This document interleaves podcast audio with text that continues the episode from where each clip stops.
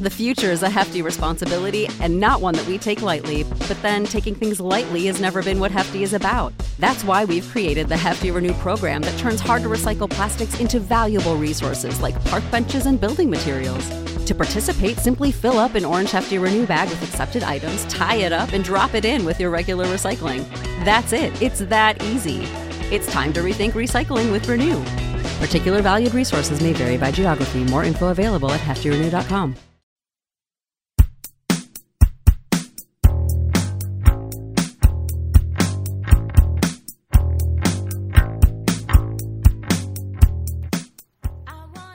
everybody, and welcome back to Critically Acclaimed, the podcast where good taste and bad taste play the harp. Oh, how lovely. Yeah, nice, right? Beautiful glissando. yeah, my name is William Bibbiani. I'm a critic. Everybody calls me Bibbs. Uh, my name is Whitney Seibold. I too am a critic, and I'll use any excuse I can to use the word glissando in casual conversation. yeah, that should be your new like pen name, Glissando Jones. It's it's about a, a harp playing detective. and who investigates malfeasance in orchestras around the world. He's he's not actually that good, but he's got a lot of pluck. Um, oh my god. yes, I am off to a great start tonight. Um, yeah, well, this is critically acclaimed. We review new movies, and uh, we got some this week. Terrible puns as well. Uh, so this week we're reviewing the new releases Radioactive, The Rental, and Yes, God, Yes. We're also on the critically acclaimed streaming club where we're catching up on older movies that one or both of us never saw.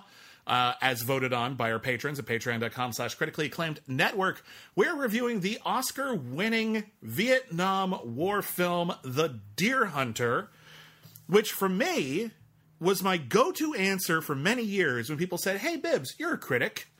You've probably seen most of the big movies. What's like a really big movie you never got around to?"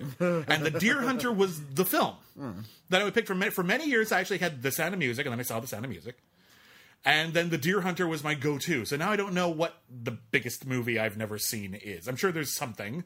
There's, Yeah, there's yeah. plenty, but like, what's one that like people would be like shocked to know that I haven't seen it? It's kind of hard to pull those, you know, off the top of your head. Sometimes it's just you don't think about them a lot. Then all of a sudden, oh yeah, I haven't seen the Philadelphia story or whatever it was. Yeah, well, I've seen all these are many times, but like, hmm. yeah, there's, there's, listen, every single person, whether you're a professional film critic or just getting started, you have gaps in your film history education, and these gaps may relate to what was available to you growing up. These gaps may relate to like where you are geographically. Some films are more readily available in certain parts of the world than others, and sometimes it's just who has the time. Hmm. Even if you're, unless you're like 120 years old, it's inconceivable that you would have even had a chance to see every movie ever made because a lot of them are lost. Yeah. Some of them are sort of nebulously available on home video, if available at all. And honestly, there's only so much, so many movies you can fit into a day, and I managed to fit in like three or four on most days. So we're all catching up. Yeah. And so I get to catch up on The Deer Hunter, and I'm excited to talk to you about that film because I have thoughts. And uh, yeah, and we're going to be reviewing all those new movies as well. But unfortunately, before we get to that, we do have to talk about some sad news. We lost a couple of Hollywood legends this week. Uh, one of whom is one of the great Hollywood legends, and another one maybe you know their their passing was a little bit overshadowed uh, by all the headlines taken up. Uh, but let's start with uh, the inimitable Olivia de Havilland, who died this week at the age of 104. It was all that bike riding. Hmm. Uh, there's a picture of her uh, last year at age 103, riding a bike, Mm-hmm. Yeah. smiling, having a good time. T- took really good care of herself, apparently, and good for her. Yeah. Uh, Olivia de Havilland uh, is, well, A lot of people have said have said she's sort of like the the last living connection we had to classic Hollywood. Um, Norman Lear's 105, Mm-hmm. and he's still alive. uh, Norman Lloyd is Excuse, 105. excuse me, Norman Lloyd. Not okay, I was Norman about to say, I thought Norman was, wasn't that old, but I uh, apologize. Norman Lloyd, Norman Lloyd. I misspoke. uh, who was in films like Limelight and Alfred Hitchcock's Saboteur, uh, he's 105, still going. Uh, but in any case, yeah, we're starting to lose this direct connection to our past. And there's something that's really, really sad about that, on top of the fact that someone has died.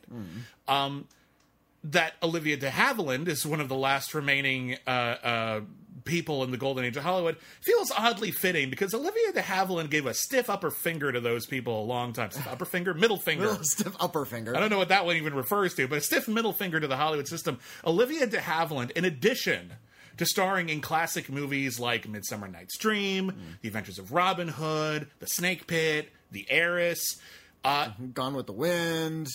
that sure that too, but Only her best known role.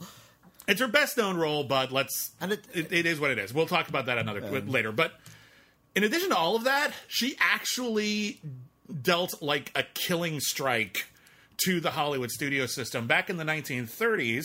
Um, Hollywood basically owned you if you were a big actor. Yeah, you signed a contract with a studio, and there was no way of getting out of it. Yeah, they might loan you to another studio if they asked real nice or they offered someone in exchange, like, ah, we can't get Bogart, but maybe if we give you Cary Grant, we can get Bogart, like that kind of thing, which is this weird, almost sports like way of treating art. But yeah, draft day with actors. uh, but what happened was Olivia de Havilland, and, and, and again, I'm not a lawyer, I might mess up the details of this, but Olivia de Havilland was under a seven year contract. And when seven years was up, she wanted to do other things. And the studio said, Whoa, whoa, whoa, whoa, whoa. Yeah, it's been seven years, but you didn't work the whole seven years. To which Olivia de Havilland said, That's fucking stupid.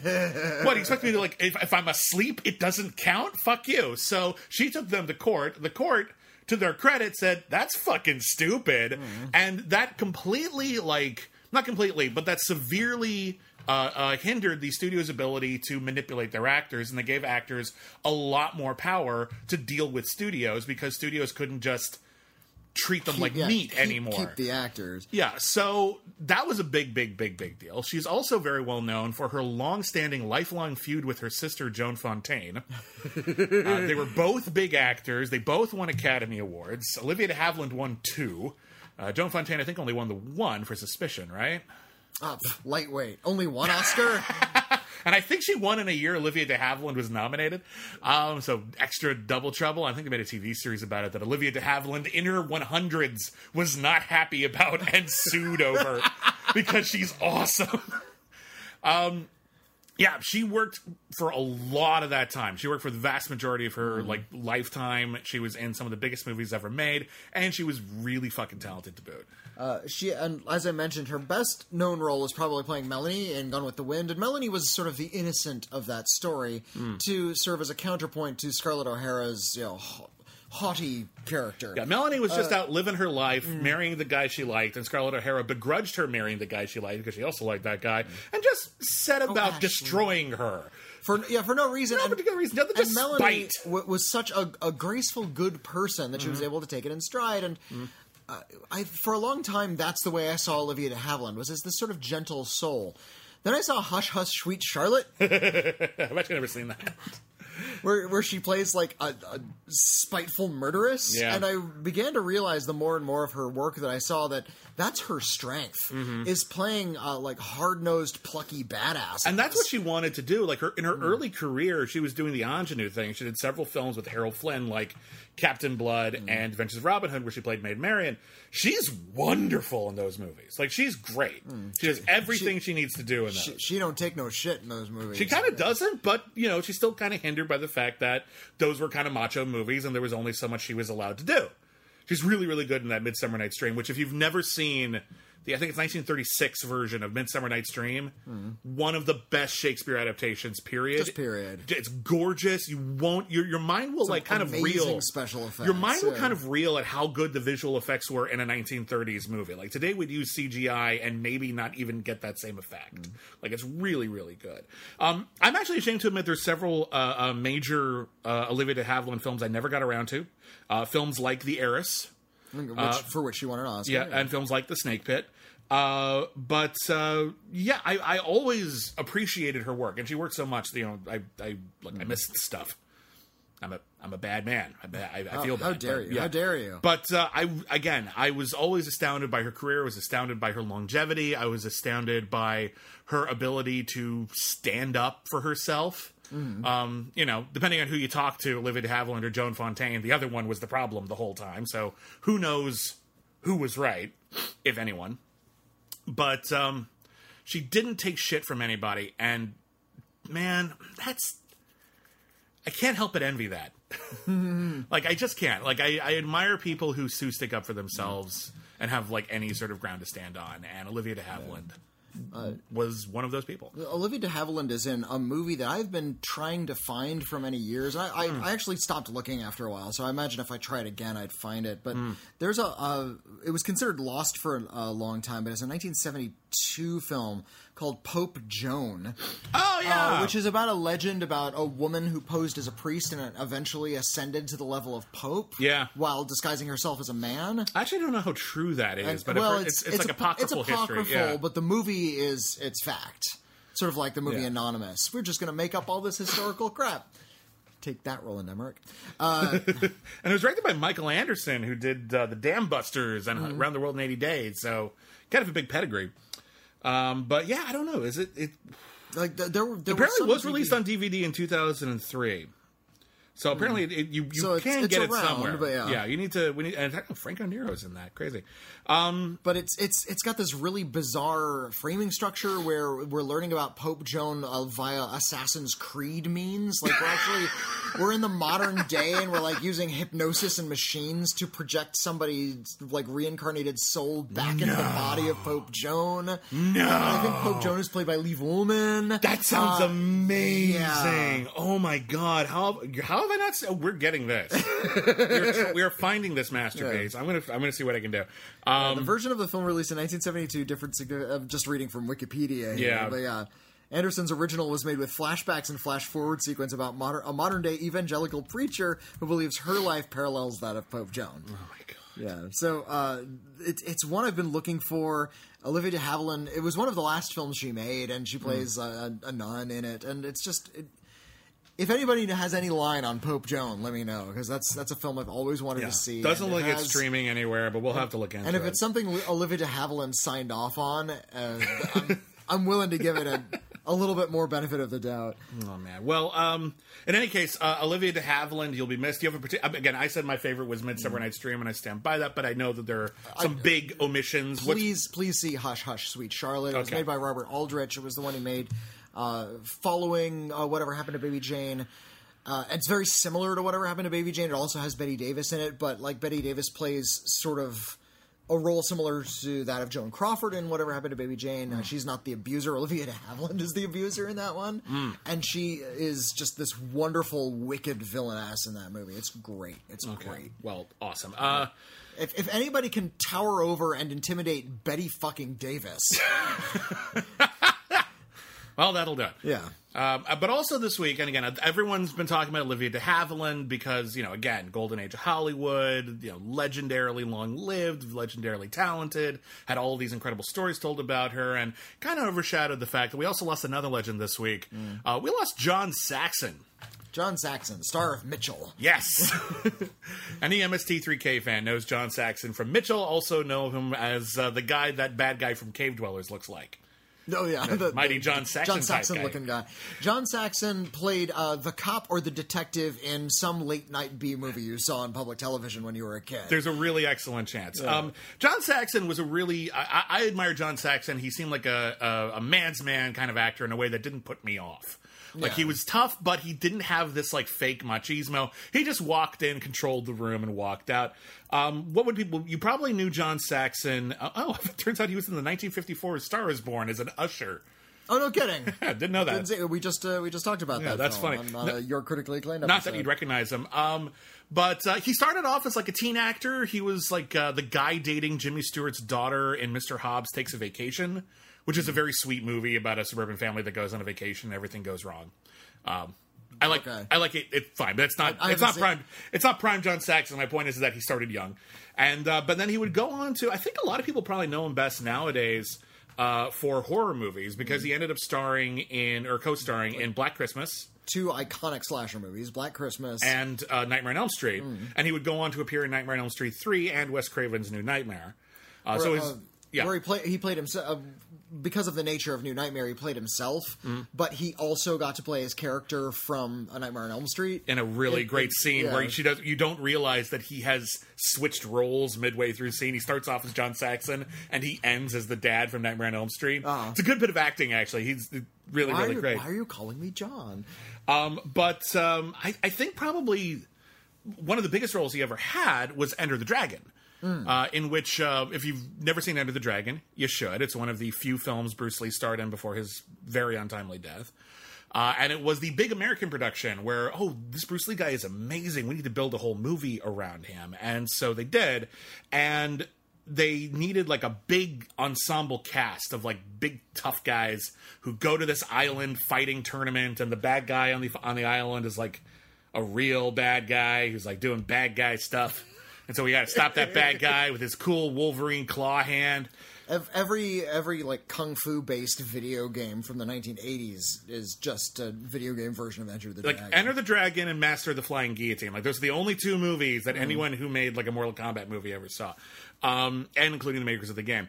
Uh, but so when they had like, okay, Bruce Lee's going to this island. Who's going with him? We got Jim Kelly, who is a fucking badass, and I love Jim Kelly. Uh-huh. And then who else do we put on this martial arts tournament? John Saxon. Does he do martial arts? Not really. What happens when he fights a guy? Just kind of sucker punches him.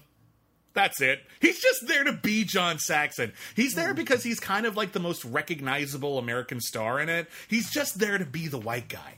More but, or less. He's but he, yeah, but he carries it well. He, he doesn't like steal attention from any of the other stars. He's just there to be like, yeah, I've been seeing the world a bit. I'll just punch that guy out, and you go get him, Bruce Lee. And that's kind of his shtick. Yeah, he, he was Yeah, he's he cool. was very professional. Uh, would happily star in schlock. I always admire Mm. actors who will just act in anything and give it their all.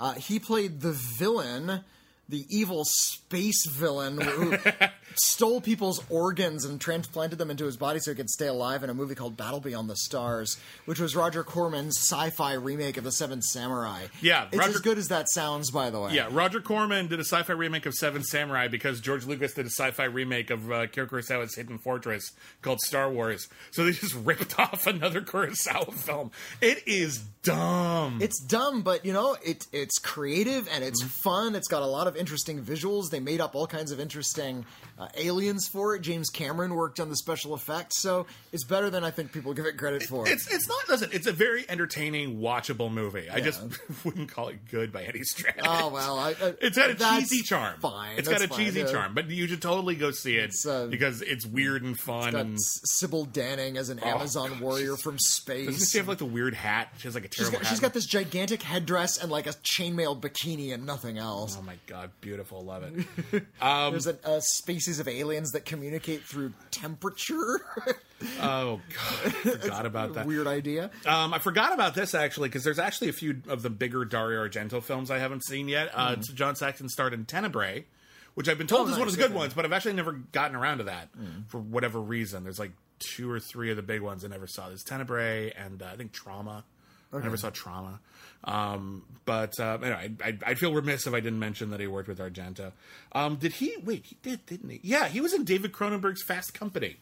He was. David Cronenberg. That's right, he was. David Cronenberg is best known as this like grimly psychological body horror director who makes movies about like physical mutations and deteriorating minds. He also did a race car movie. Because I guess he thought they were neat, and he did a movie called Fast Company, and I was super eager. This movie wasn't available for many years, and then they finally put it on DVD like 10, 15 years ago, and I couldn't wait. I was like, oh, I can't wait to see this car movie that David Cronenberg did. I bet it's really boring. Yeah, It's yeah, a really not- boring It's, it's completely forgettable film. It's more like it's he's like he's going for this Terrence Malick thing where it's like the car is life man or something, but really doesn't seem to be going anywhere with it. It's not really worth seeking. Hmm. you know, Cronenberg made another car movie uh, called Crash. Rec- my recommendation: don't mix those two up. out. But uh, in any case, John Saxon was a fun, fun actor. Always a pleasure to see him on screen. I never saw him give like a bad performance, even when like very little was asked of him. He If was, I, yeah, he was in a film called The Bees. it was about bees. It's got to be better Evil than the. Swarm, right? It had John Carradine in it. Okay, it's got to be better than the Swarm. Come on. Um, so anyway, if, uh, if you see any John Saxon movies, I recommend Black Christmas. I recommend Enter the Dragon. Hmm. I recommend Nightmare on Elm Street. Those are maybe the cliched answers, but there's a reason why he did stand out in them, and he was really, really great in those movies. Uh, be sure to get the DVD of Black Christmas because I'm on it. you are? Or- well, I'm in. They did a live Q and A at the New Art, which was the theater where I worked, uh, with John Saxon in person when we did a midnight screening of Black Christmas. That's cool. And uh, and I'm on there. At, you can hear me asking questions from the audience. I wasn't hired to do anything. I'm just on it. That's fun. I didn't know that. Yeah, That's cool, man. I think I like ask a question in one one- one little bit of you can, might see my shadow in the corner. That's still cool. Um, that's one of those fun little like you know Easter egg kind of things where it's Hmm. like ah before they were famous, kind of before they were vaguely knowable. That's that's where Before we're I'm at. famous, you mean now? Um, anyway, uh, so uh, in any case, John Saxon, you will be missed. Olivia de Havilland, you will be missed. We would both give our left ears to have the career that either of those two wonderful actors had. Uh, so seriously, celebrate them, see their movies. Don't let them ever be forgotten. Yeah, and they both made dozens upon dozens of movies. John Saxon actually made more movies than Olivia de Havilland. Oh, he was very that's Cause he, prolific. that's because he would throw off two movies in a weekend. Yeah. Uh, Olivia de Havilland, though, maybe a, a higher contingent of like Hollywood classics. you know, she she was part of the star system. She was like John Saxon was a working actor for most of his career. He really wasn't a leading man for a lot of it. So Olivia de Havilland was a Hollywood superstar back when that meant something, and they reserved roles for that. And so, I think she hung on to that sort of elevated status for pretty much her whole career, and uh, with cause. So, uh, in any case, uh, rest in peace. You will be missed. And now uh, we move on into the future of movies uh, with the movies that came out this week. Uh, we only saw one movie uh, together this week. Like we only both saw this one film. The other films Whitney saw because I was busy. and and I got to see the biggest film of the weekend, and in fact, The Rental has a new has broken a new record. Oh. it is the, uh, ha, it has the distinction of being the only film in history to be number one theatrically and on streaming simultaneously. No shit. Yeah, Kind of a asterisk next to that, I think. But yeah you you know, put asterisk, but that's Yeah. that's its its distinction. It was during yeah, it's during a pandemic. well, shit. I guess we got. to I was going to hmm. say the uh, there were other films that had higher pedigree, but shit. I guess that's the number one film of the week. Yeah. we got to talk about the rental first. I did not see this. Hmm. Uh, it, this was directed by Dave Franco. Dave Franco. James Franco's younger brother, who I'm actually quite a fan of. He's a very charming actor. He's a very charming actor. Uh, I, th- I think he and, and his brother played off of each other very well in The Disaster Artist. Mm-hmm. Uh, this is his first film as a director. He wrote the screenplay with Joe Swanberg, who's like one of the big mumblecore guys. yeah, And uh, and it stars his wife, Alison Brie. and yeah, stars his wife Alison Brie. It also stars uh, Sheila Vand, who was the girl who walks home alone at night. oh, well, that's good pedigree. Uh, yeah, uh, oh, it's got Dan Stevens in this. When And- yeah, and and yeah, the the maybe the most recognizable star is Dan Stevens, and Dan Stevens plays a scumbag. So we're we're we win. Yeah, Dan Stevens is one of those actors who's super duper handsome, but he's a way better character actor than anything. So if you watch The Guest or even that uh, Eurovision Song Contest, he steals half that movie. Yeah. Like he's just great. I'm a fan. I'm a fan of Dan, or as we like to call him, Damn, Stevens. Yeah. My, my wife is currently going back and rewatching Legion, so just sort of Oh, I heard he was really good in that. wallowing in Dan Stevens' insanity. It's just wonderful. I never got around to that, but I heard it was really good. Yeah, it's it's tangentially related to the X Men universe. Yeah. like Legion is an X Men character, but they are doing nothing to make this feel like a comic book movie. They're not making Yeah. any allusions to the X Men universe. Based on what I've heard, there's like a few X Men side characters who show up in that, but basically it's its own thing. Because in the comics, Legion was Professor Xavier's son. yeah, and It's whatever. Moving on. but uh, he he's really really wonderful. Um, this film is uh, slasher. Here's a, here's what I think Dave Franco was getting at. He was trying to make a slasher movie where the protagonists, instead of being sort of callow teenagers, are now callow adult characters. So. Uh, Dan Stevens, uh, his wife Alison Brie, his uh, very close business partner, played by Sheila Vand, and his brother, played by Jeremy Allen White, who is uh, dating Sheila Vand all have decided that they're going to take a vacation, so they rent out sort of an Airbnb from a really suspect uh, racist dude played by Toby Huss. Oh, Toby Huss is great. I love Toby Huss. To- Yeah. he, he's, Toby Huss is really chameleonic. Like I saw that whole movie and I didn't recognize him. You might know him as uh, uh, Artie, the most, the strongest man in the world. Strongest from the man Adventures- in the world. Yeah, From the Adventures of Pete and Pete. Also, he plays creepy guys. he plays creepy guys. Uh, he had a, a lounge career. He probably still has a lounge career, Yeah. like lounge singer career. Uh, and they they move into this big, really nice house that's very remote. They're miles from where anybody could hear them scream. And uh, they take some ex- three of the four of them take ecstasy. Alison Brie goes to bed, and some untoward things happen while they're on ecstasy. And there's maybe some uh, sexual things that people might want to keep secret. And the next day they discover there might be some cameras planted around this house, and things are really really creepy. And they're not really sure what to do and what what to uh, keep on these cameras and what to hide and how are they going to find these cameras and everything's really awkward between them because there might have been some uh, sexual misgivings about certain things and I'm, I'm being vague because I just don't want to give away the Yeah, details. why would you in ruin the movie? In case Yeah. you want to see it. Uh, and then and, and also and also there's a masked killer who shows up now. We're I was waiting for this thing to become smart. These are sort of because this is filmed in a really subdued style. Dave Franco is really trying to tell kind of an adult story from an adult perspective. Things aren't really uh, salacious and, and, and exploitative. They're really sort of muted, and the characters are exploring adult uh, proclivities in sort of a, a more sophisticated way. They're trying to discuss things a little bit more intelligently. They're not just sort of going for broke so you're waiting for this thing to emerge with uh, a message or something to say and unfortunately i have to reveal this part nothing comes up they just sort of let it take its course as a mindless slasher film Okay, so it never, you- it never, it never.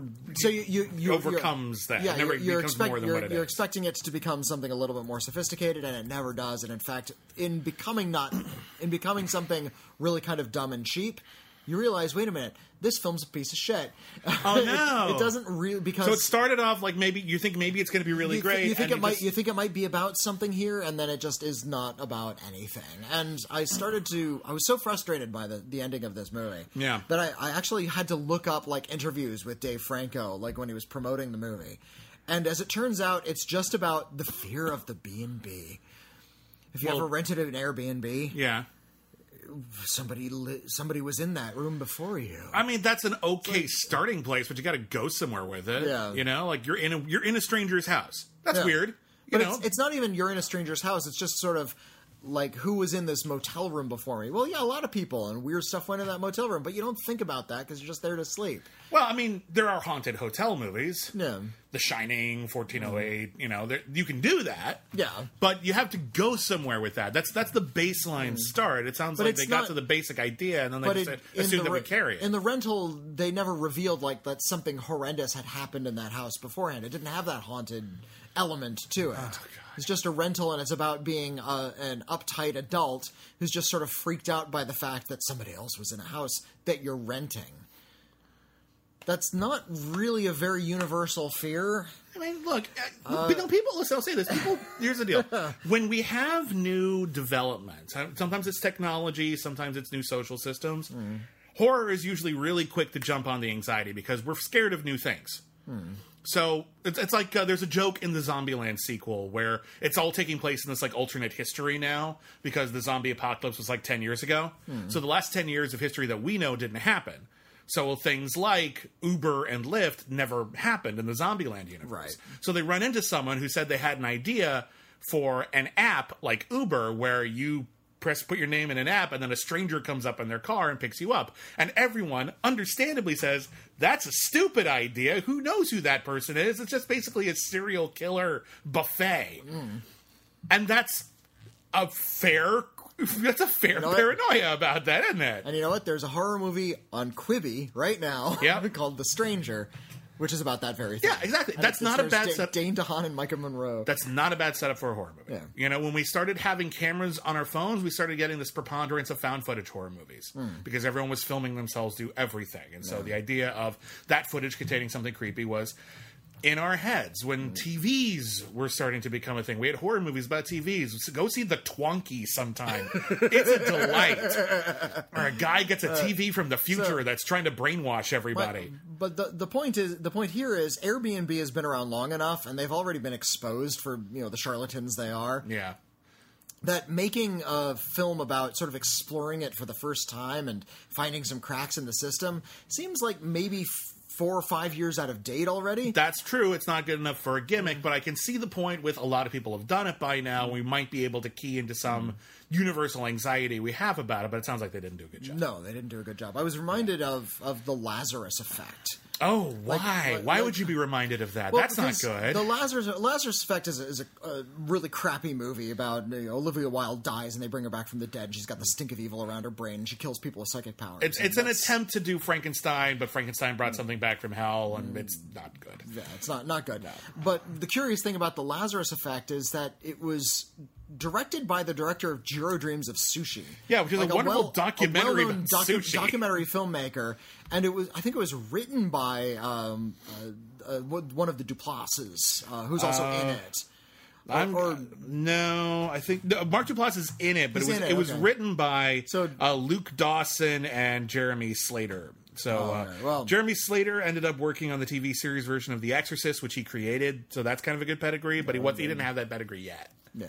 But yeah, Mark Duplass is in it. Olivia, Olivia Wilde is in it. Donald Glover, Donald Glover, is in yeah. it. So Donald Donald Glover, Olivia Wilde, Mark Duplass, and the director of Jiro, Jiro Dreams of Sushi got together and made like a shitty mid-budget horror movie. Yeah.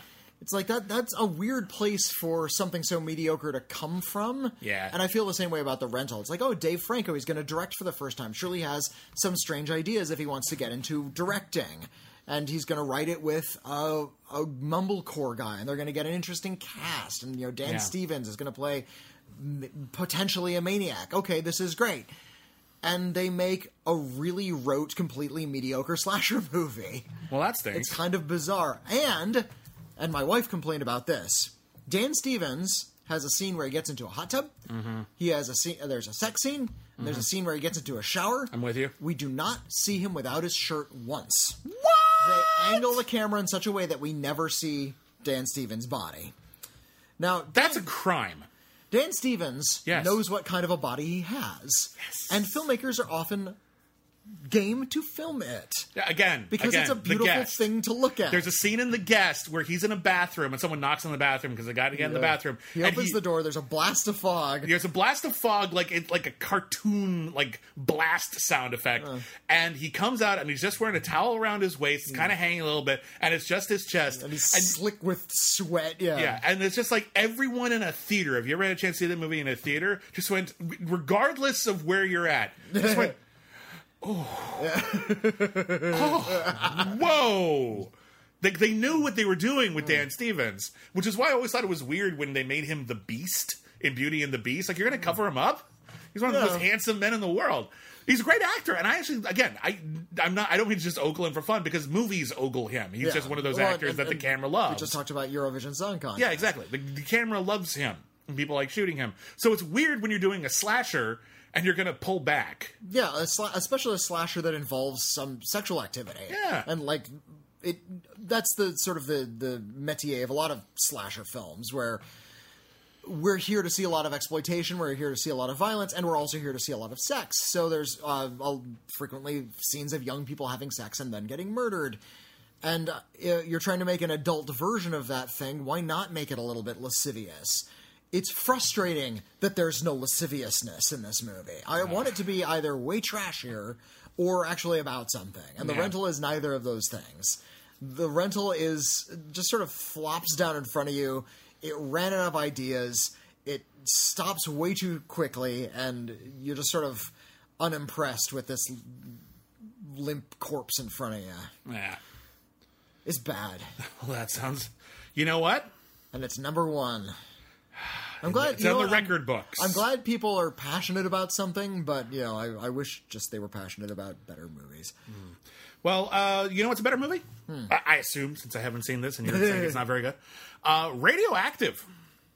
Radioactive is a new film from director Marjane Satrapi. Uh, if you don't know her name, you might know her as the woman who did the graphic novel Persepolis, which is all about uh, her upbringing. Uh, she also directed the movie version of Persepolis, which is nominated for an Academy Award. She also directed one of my favorite horror movies, a film called The Voices, starring Ryan Reynolds as a serial killer whose pets talk to him, and it's funny. Uh, and also intensely sad. And I think it's one of the more interesting and um, sort of understanding films about mental illness that I've seen in the horror genre. Um, I, did, didn't see her film. Uh, uh, was it Chicken with Plums? Uh, she did a couple Chick- films I Chicken- haven't seen Chicken and actually. Plums. Yeah, she did, did a, a film called Chicken with Plums, which uh, I wanted to see. Yeah, and that was I think was based on one of her comics as well. And uh, so she's got a new film. It's actually based on a comic book, but uh, a comic book by Lauren Redniss, who does nonfiction comics. And she's done. Uh, she did one about uh, the Ziegfeld Follies, and she did this one.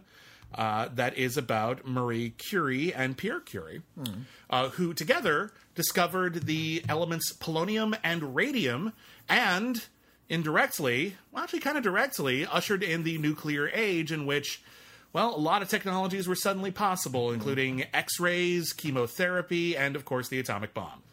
And uh, the approach to this film is to flash back and forth rather frequently between the life of Marie Curie, her struggles to be taken seriously as a scientist because nobody listens to her because she's a woman. Yep. Uh, how she is trying to come out from under the shadow of her husband, whom she is vastly superior to anyway. Uh-huh. And Like, who- he's, he's still a brilliant scientist. I'm and not- who, to his credit, is very supportive of her and doesn't try to take the credit for the stuff that he that they do together. But inevitably, he does. In fact, when they were, she was she won two Nobel prizes, a feat that I think has only been done one other time in history, at least for uh, two different uh, fields of science.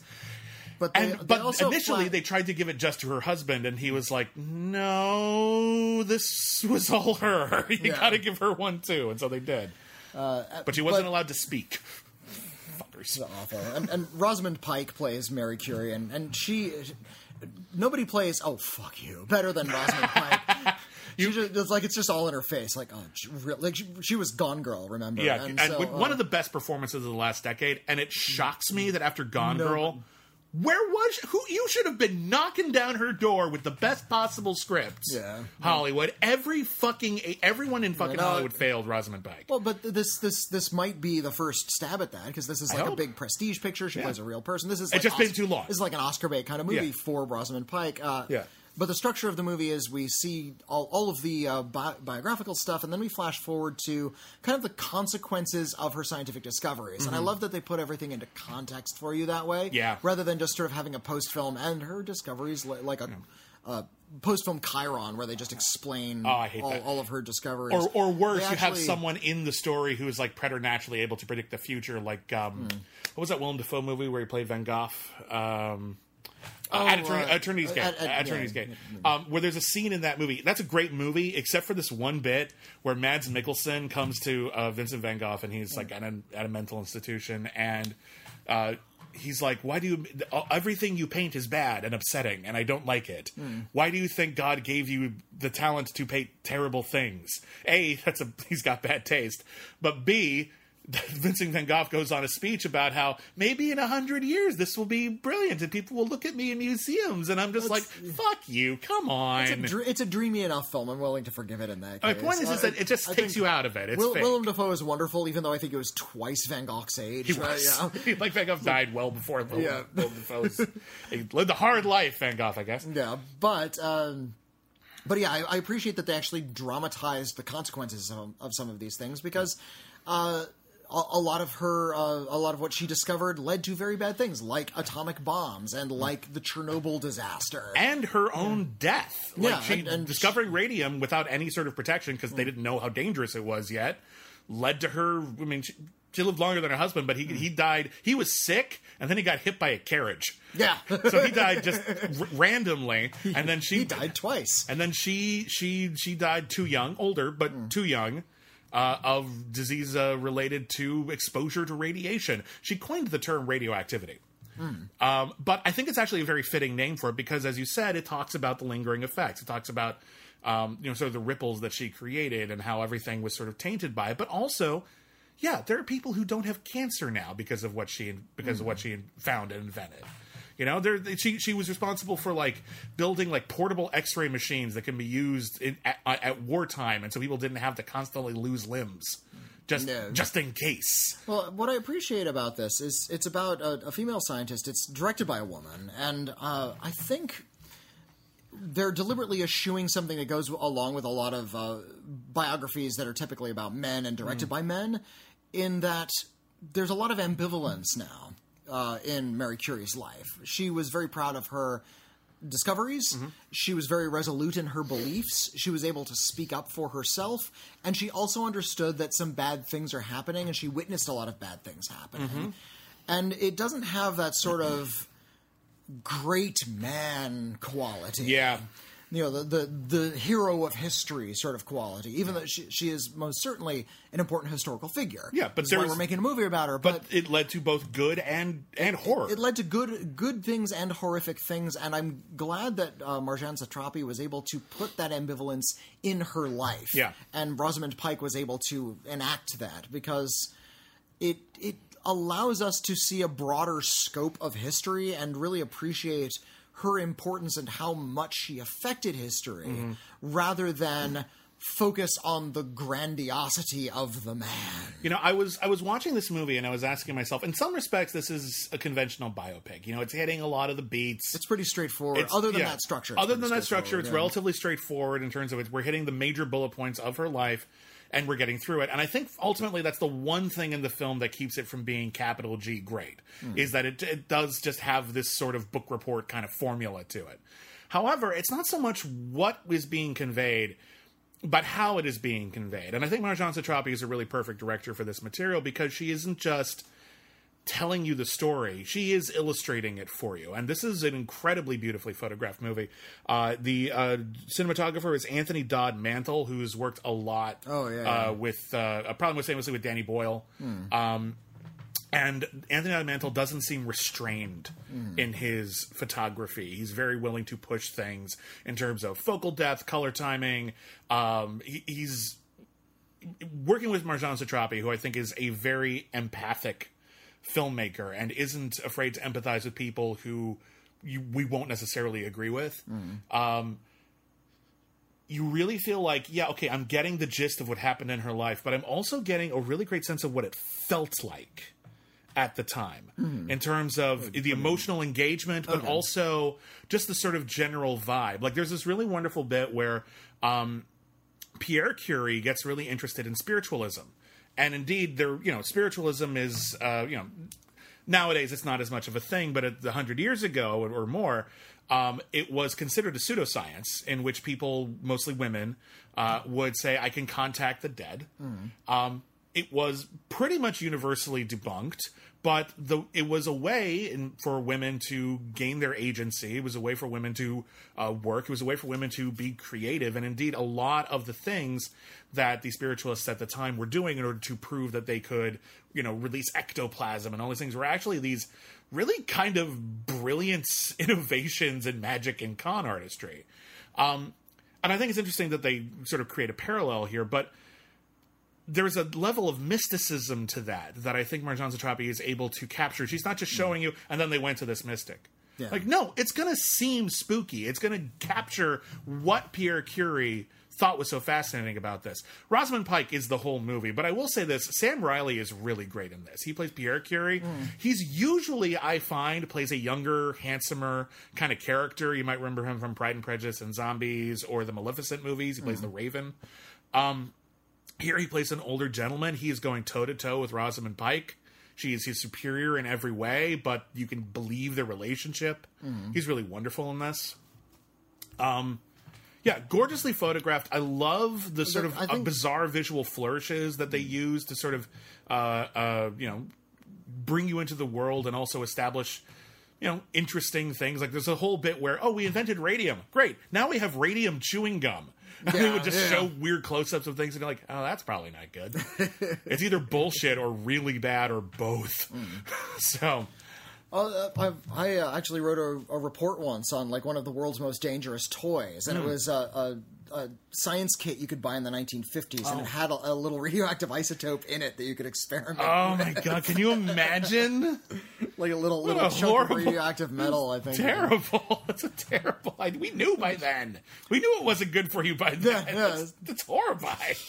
Jesus Christ. And you see her, like, she's got like this little bit of radium that she keeps with her. It's just like, I discovered this. And they're sleeping with it at night, and then you just hear the, like, oh, damn it. so fucked up. Hmm. Um, I, I, there are some awkward bits. A, a lot of the, the straightforward biographical stuff is actually kind of. It's not just cliched. It's kind of stodgy. It's a little uh, clunk. That's my like, point. That's the thing that's holding the, it back. The, yeah. the, the courtship between the Curies is is just so awkward. it's, it, it it's feels really fine, but it's pretty. It's it's fast. It mm. doesn't quite sell, but uh, the actors are good, so I mostly buy it. All right. But yeah, like that's my thing. Whenever it's trying to be a straightforward biopic, it's just okay. It's a mm. little didactic. It's not amazing, but um, in any case, the the performances are excellent. It's gorgeous to look at. The score is fantastic. Marjane Satrapi finds, I think, I, I think it's all in the telling. I think this is a boring script if almost anyone else makes this, but I think Marjane Satrapi is a really uh, uh, beautiful filmmaker in a lot of ways, and she's got a good team here, and I think this elevates Radioactive from good to great, but not capital G. I will always remember this movie great, but I would definitely recommend this to anybody because everything in it is good. It's just only some of it is great. Yeah. All right. Um, but yeah, seriously, go check it out. It's on Amazon Prime and it's free if you already have a subscription. So you don't have a lot of excuses. Um, and then uh, lastly, you saw Yes God Yes. I saw Yes God Yes. Yes God Yes is a little uh, indie film directed by Karen Maine. It's her first film, and it is uh, it stars Natalia Dyer, who is in Stranger Things, Okay. Uh, and she plays a teenage girl who is. Uh, going to a really strict uh, Catholic church in uh, the early 2000s. And her biggest sin is that she watched the movie Titanic and got really turned on. Because there's some sexy stuff in Titanic. Okay. And uh, so she and uh, one one day she is in a, an AOL chat room and things get kind of unexpectedly sexy. She just some people start coming onto her and she doesn't really know what to do with that because all she's being taught in her very strict Catholic school about the human body is that lust is bad. Yeah. You're not to feel it and you're never supposed to act on it. And she, as such, she is woefully uninformed when it comes to anything regarding sexuality. Yeah. Uh, at the same time, because everyone is so uninformed, rumors are flying like crazy, and somehow she's accumulated this reputation as being like the school's hussy, even though she has no idea what sex really is. Yeah. Uh, and she keeps be- getting accused of tossing a salad, and she doesn't know what that means. and every time she asks someone, they give her a different answer because nobody knows what this thing means. And uh, what this film really kind of nails is I'm not sure if if uh, you uh, you William went to any kind of like Christian camps. Nah, not Uh, really. yeah, but if if any of you dear listeners went away to like Christian youth camps, this nails the feeling of what it's like to be at a Christian youth camp. Uh, this idea of sharing and warmth and being in God's love. Uh, and all of the pressures that that sort of thing, those sorts of things bring.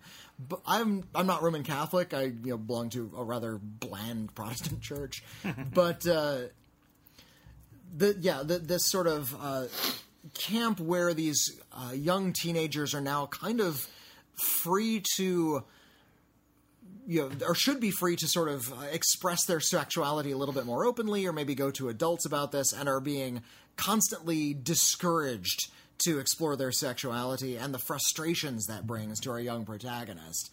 Uh, and what I appreciate about this movie is it's structured a lot like sort of a horn dog teen comedy, you know, your American Pies but it's really actually kind of sweet and sensitive about it. We understand that there is a lot of sexual frustration, and there is uh, this weird free floating lust, and you know this need to talk about sex and these urges to masturbate, uh, but presents it with a very humane eye.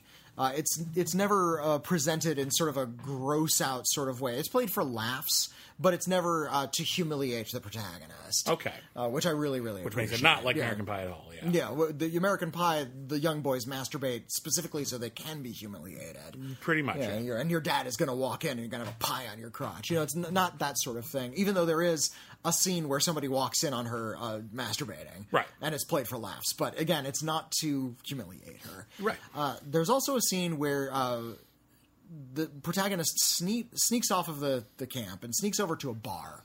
She's like 17 years old. She sneaks into a bar and she gets a wine cooler and they serve her anyway.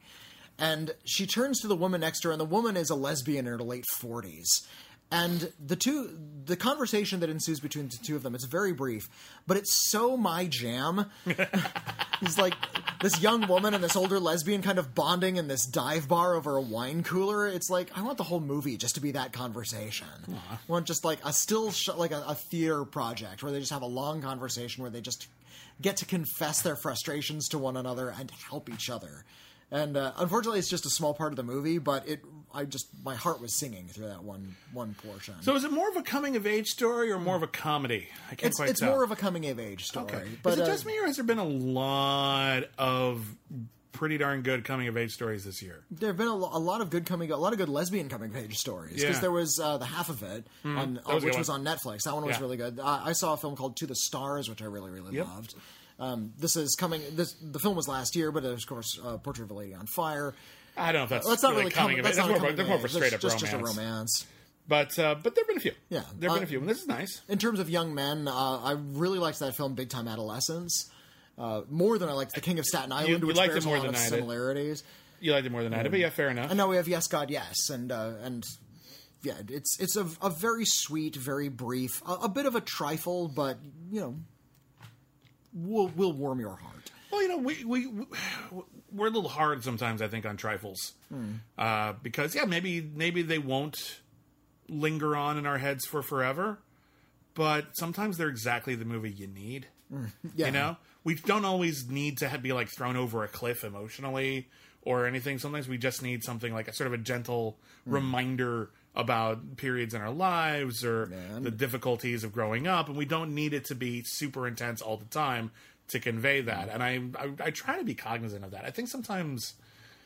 We we, I we, think- we dis- we are guilty as critics of dismissing films that are very dear to people, and Yeah. because we're not seeing what some people are. Uh, there, right. there are some uh, deeply beloved classics that I don't give a shit about, Same. and I'll say it out loud to you know in, in public spheres and get a lot of grief for it. And but it, we it is also our job to stick up for movies that nobody else really went for that we think have the power to really connect to people and maybe didn't find that audience. And I think that's something that I'm always concerned about. You know, something I was thinking about like how I'm like sometimes it's easy to dismiss a new movie because it's just sort of fine, but we've seen a lot of films like it lately. Mm-hmm. That's not the movie's fault. And in a year or two, when there weren't just four or five slashers just like it or rom coms in a similar vein, mm-hmm. and people aren't sick and tired because they've seen all five of them lately, mm-hmm. that movie will just exist in a vacuum and be good. yeah. So I try to keep it all in perspective. So I'm not going to dismiss something just because it's a trifle. It sounds really good. I hope I get to see it uh, at some point. It sounds really nice. Yeah, it's it's a really Yeah. sweet film. If if you are the product of Catholic schools, I imagine this will hit you a little harder. There you go. Um, so uh, that is it for the new releases this week. Bit of a light week for us, but uh, we saw some good movies. So uh, on the critically acclaimed scale of C minus to C plus, where C is an average motion picture, most movies are average. C minus is below average. Everything from eh, it's just not that good to it's fucking terrible. And C plus is above average. Everything from we genuinely recommend it to the best movie ever made. Uh, where do you put Yes God Yes? Yes, God, yes is a C. Okay. Not not a, a not a particularly passionate C, but a higher than average C. Okay, so okay. Uh, uh, Radioactive, I give a big C plus. Okay. Uh, maybe not one of the best films of the year, but I think it's one of the best told films I've seen so far this year. Where the story itself is somewhat of a conventional biopic, but it's so wonderfully presented. I think it mostly overcomes that, and uh, I would recommend it to anybody. I think it's a really nicely made film. Although I think there, that's also another way of saying Marjane Satrapi is is dressing up something that uh, requires dressing up to be interesting. But she did it, so yeah. so it is interesting. So it's, you Yeah, I- I get- I can only complain so much. I do recommend it. I, I give it a high C. I'm not as passionate about it as you are, but Okay. I, I did I did like it, and I did like some of the the novel ideas that Satrapi brought to it. okay, and uh, and lastly, uh, the rental. Uh, that's a big goose egg. That's a shame. That's a C minus. Are there any songs in it by the Rentals? No, That's a shame. it's not quite that clever. That's not that clever. So that's not encouraging. If you know what I'm talking about, there is a Weezer like spin-off band called the Rentals that had three albums, two good ones. Um, the first two Rentals albums are actually like Chef's Kiss, like really great pop, like alt rock albums, uh, and then the third one's kind of overproduced and not very interesting. But uh, seriously, the first Rentals albums are great. I'm just glad I get to talk about the Rentals for a second. I like that band. Um, okay, so uh, those are the new releases of this week. Uh, on the critically acclaimed streaming club, we decided to look at the new streaming service Peacock which is the NBC Universal streaming service. They have a lot of material on there, uh, a lot of their NBC shows, a lot of Universal movies, and I will give Peacock credit for this. It's free. A lot of it is free. There is a paywall for some of their content, but a lot of it is free with commercials, and I mean a lot. Like I was concerned when I was like, "Oh, some of it's free, maybe like a third of it, and not the good stuff." A lot of the good stuff, a lot of the good stuff like the free, bigger yeah. movies, the classic movies. You can see like All the most Universal monster movies. not all, but most. Uh, well, most. Some of the deeper cuts aren't on there, but most of the big ones are on there. And the, the like, well-known monsters, all of their movies are on. yeah, yeah, that's pretty damn good. And I think most of them were free or with with commercials, and that's a that's a good service. Like Mm. kudos to them for that. Like I, I don't know if like everything behind a paywall is so exciting that like. I need to pay for it, but I will gladly watch some of their commercials sometimes because that's a pretty good library. And uh, I, I am not at all familiar with any of the original stuff on Peacock.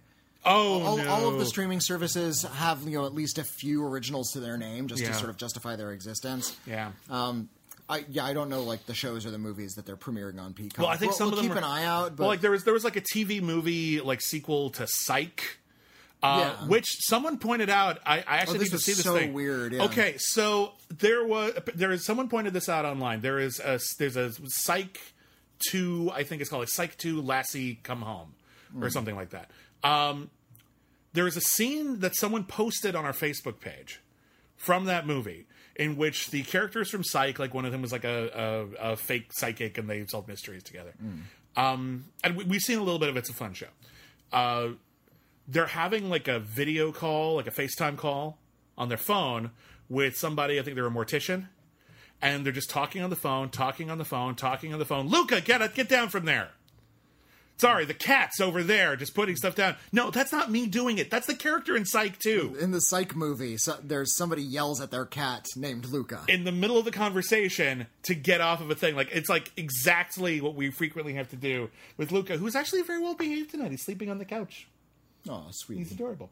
Um, so anyway, we don't know if the people who uh, anyone who works on Psych is listens to the show, or if that's just a huge coincidence because that's a very specific name. For a cat that's causing trouble off camera. Yeah, that's that's kind of weird.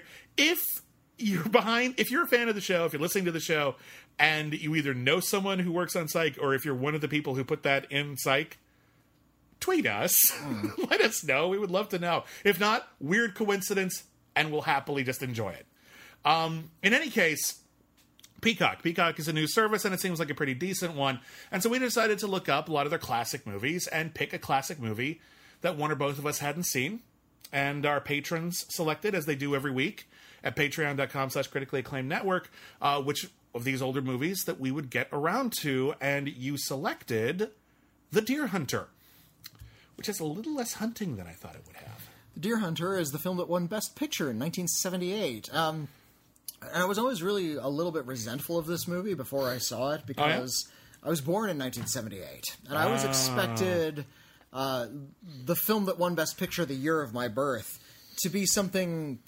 I don't know, more grand, something with a little bit more cultural traction. It's not The Godfather. I missed The Godfather by a couple years, Yeah. or The Godfather Part Two, for that matter. Yeah. it's The Deer Hunter. Now, The Deer Hunter is highly acclaimed Yes. uh, it's it's well respected, but it seemed a little too like grown up dad movie when I was a uh, kid. Well, I had Gandhi. in Oh, wow. like, it was just sort of fine. I, I like Gandhi a lot. I, Actually. am not It's- saying it's, a bad movie, but like it, it, was also the year ET was nominated, and you're just hmm. sort of like. Gandhi really thought that Gandhi would last. Like Gandhi would Gandhi be the one to change. lasted. Yeah, well, yeah. As a movie, when was the last time you saw someone quote Gandhi the movie, not Gandhi the guy? Gandhi the guy, I'll give you. People still quote, but Hmm. Gandhi the movie is largely just sort of like, oh yeah, didn't that win Best Picture? did Weird. Over ET, huh? people like Gandhi more than they like you know Chariots of Fire, or- which won the year before, uh, Yeah. or Videodrome, which won Best Picture the year after. Of course it did. Uh, So uh, it, it's like, but I feel about I feel the same way about uh, the Deer Hunter. The same way you feel like when you get a wall calendar and you you finally get to your birth month and it's just like the most, it's like the shittiest picture in the calendar. I know. That there's got to be a, there's a, probably a German word for that feeling. Uh, that, that feeling of disappointment when you flip the calendar Yeah. page and it's a bad picture on your birth. Here's what was nominated the year I was born. Was Gandhi, which won. Here, uh, Missing, which people don't talk about very often. I understand. All right. The other three nominees: E.T. the Extraterrestrial, Tootsie, and The Verdict. All right.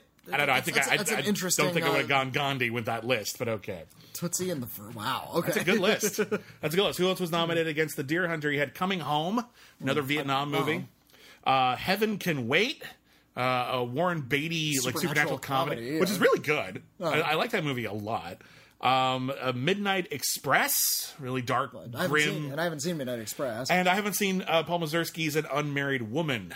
Uh, so, so it's a like lot of heady dramas. yeah, there. and a lot of stuff that people don't talk about very much anymore. I guess Deer Hunter really is kind of the film. But uh, in any case, it's a film by Michael Cimino. Is it Cimino or Cimino? I think it's Chimino. Michael Cimino. Um, and it is an original story about uh, three men from a small mining town who all enlist into the Vietnam War and experience something incredibly intensely traumatic together, and how they each handle the fallout is sad, tragic, and meaningful. And that's kind of it. It's there's a lot we're going to talk a lot about like how that story plays out, but the actual like bullet points of the plot is almost amazingly simple. Yeah, a, a lot of this movie is just a slow, contemplative, uh, like sort of kitchen sink realism, realism looks at their lives. Yeah. and it's split into three sections. There's uh, the introduction. The first 50 minutes of the film is devoted entirely to a wedding between uh, one of the, the soldiers uh, and all of his best friends, who are all the ones who are going to go away to Vietnam, and they're all deer hunters. That's how they bonded over the years. And I want to make something clear here. Whitney didn't say the first 15 minutes is dedicated no, to a wedding. Zero. 50 minutes dedicated to a wedding. Now, I know what you're thinking. That's a pretty short wedding. Now, I grant you that. Like that's we've all been to longer weddings than that. That's that's a that's a short wedding. However, in movie terms, that's a long fucking wedding. It's it's bloody interminable, and I I understand that you know they're establishing character, and we see Mm-hmm. the way these characters talk to one another. It doesn't need to be fifty minutes to establish all of that stuff. Uh, I feel like. And, I- and I said this to you uh, before you watched it. I, I watched The Deer Hunter. It feels like the long lost director's cut of a previously known classic. Yeah. It's like I felt like you know the Apocalypse Now Redux, where they just add a lot more uh, it's, footage. it's funny you mentioned that because I was reading up on this movie, uh, and um, apparently the other editor, uh, this movie actually won the Academy Award for Best Editing. Do more. little more editing, Uh, but the the other editor apparently like when they were working on the movie and they they cut the wedding scene down dramatically, and then Michael Cimino said. No, no, no, no, no, and like re-edited and made the whole wedding fifty fucking minutes long. Now, I, I will say this: I think the the lingering on the wedding isn't just there to be cinema verite or whatever. I actually think it's it's it's key, but I do think it's overdone because what we're dealing with here. And by the way, this is a great cast in this movie. We got Robert De Niro, John Savage and Christopher Walken as the three Vietnam vets. We've got the great John Cazale from uh, the Godfather movies and Dog Day Afternoon. Kazali. Is it Cazale or is it pronounced Cazale? You're, you're such a terrible Italian. I don't. I actually I looked it up online because I wasn't sure, and I saw that it said, said Cazale. I've only ever heard Kazali. Okay, I'm going to call him Cazale then. Fine, John Cazale. Uh, uh, and Meryl Streep, who was actually this isn't her first movie, but damn near to it. She was uh, her first Academy Award nomination, and she was dating John Cazale at the time, and he was dying. He was uh, he had cancer at the time, and she wanted to be closer to him. And This so was one, one of five films that he did, and he, he made five movies, and they're like five of the best movies from, of the 70s. he made five movies. Three of them won Best Picture, and I think the other two were nominated. Uh-huh. Holy shit! and he's great the- to me. He's amazing in all of them. There's The Godfather, The Godfather 2, Dog Day Afternoon, Mm-hmm. uh, The Conversation, and The Deer Hunter. yeah, Those are his movies. those are, that's the, maybe the single most what, incredible run. What a resume. anyone ever had. Like I know James Dean made three classics, but that's only three.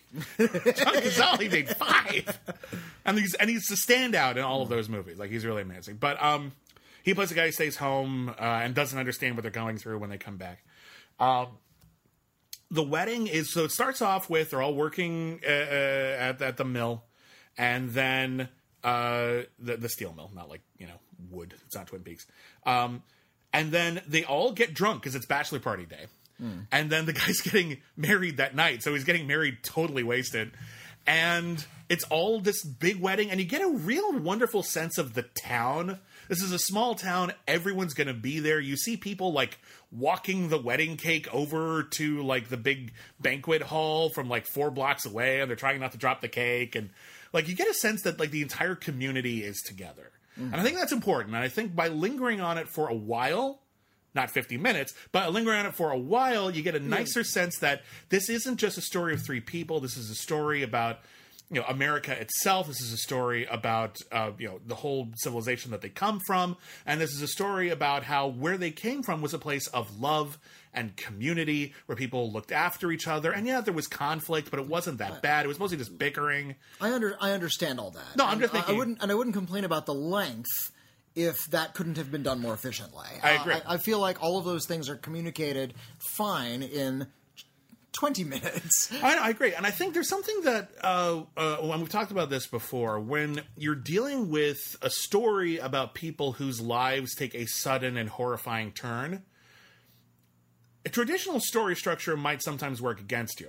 Uh, because if you introduce like an element of danger or the supernatural or the unknown in the first 10 minutes of a movie it doesn't really seem like there was a normal world and then this happened this is the whole world of the movie is a movie in which nightmares occur but then you look at something like psycho Yeah.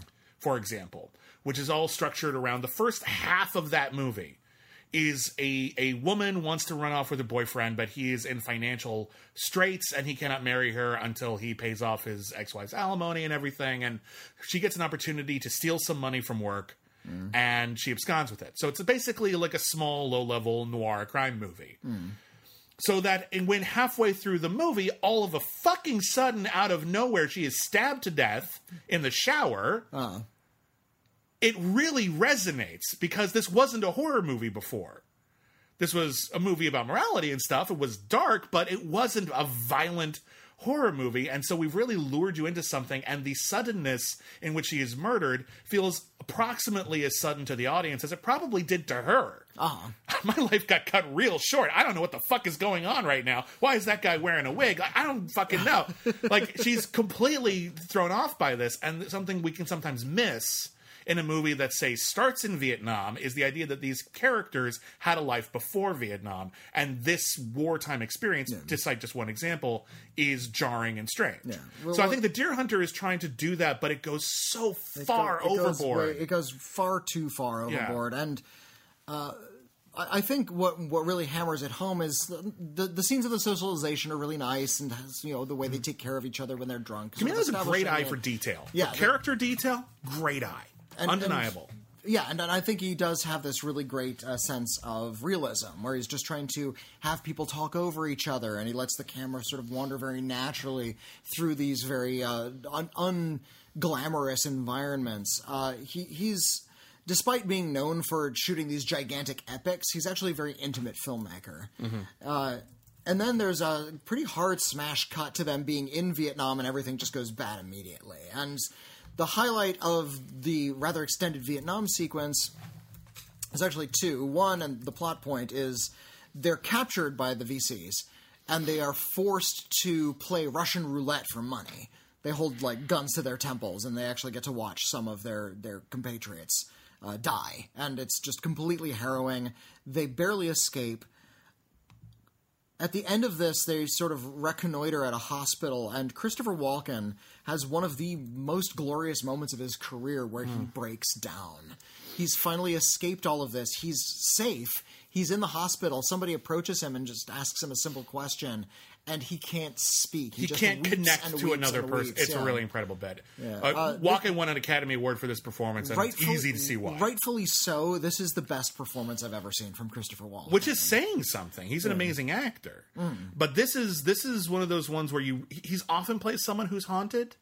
He often plays someone who has is like experiencing some form of mental turmoil or strife, or is maybe coming from a darker place. But it's rare you get to see that wonderful contrast. I, I think he, he eventually uh, gained a reputation for playing heavies really well, which he does. He Yeah, plays he's heavies great very well. Um, maybe the sort of transition between those two modes was the Dead Zone, where he got to play uh, sort of the supernatural, the character with the supernatural power. which I think is his other greatest performance. He- That's an amazing role. the Dead Zone is a very good film. I love that movie yeah. so much. Um, but um, yeah, so that's the But middle that- yeah, section. that's is the the, middle is section, the Vietnam and, and then there's the third section, which is the coming home section. Yeah. and that's the best part of the movie Mm. uh, because we get to see how unable those characters are to uh, re-enter society, how difficult it is for them to start to relate to people again, and how meaningless everything seems now. Um, Yeah. The Robert De Niro character, uh, ostensibly the protagonist, is the one who seems to have survived the best. He Yeah. was the one who was able to keep. I'm not going to say keep clear-headed and be a good soldier throughout Mm-hmm. Vietnam, but the one who was able to face this with enough wrath that it was able to sort of scratch him a little less deeply. yeah. uh, So he's the one who he's wearing his uniform, but you can tell he's really uncomfortable in it with all the medals on it. Mm-hmm. he knows that there's like a big party for him when he's coming home, and he intentionally goes to a motel Yeah. and skips it because he can't handle it. Like he's still dealing with all of his bullshit. Hmm. Yeah, and and, and and that's a bad way to put it. But like he's dealing then with all of the trauma that he had, but he's getting by more healthily. Yeah, in some respects. he- he Whereas at lea- John Savage is in a veterans hospital, and Yeah, Christopher Walken is actually missing. Yeah, uh, John. John Savage is, uh, and we we visit him in the hospital, and uh, in a really wonderful moment, he opened.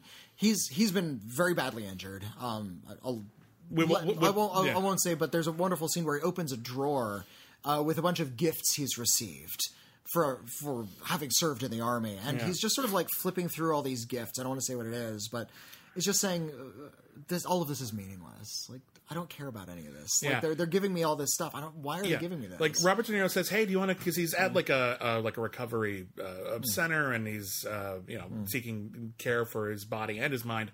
And Robert De Niro's like, "Hey, you want to come home?" And he's like, "No, this is good for me. I need a place where like people don't expect anything of me. I need a place where I can be like taken care of because I was hit really, really hard by what we went through."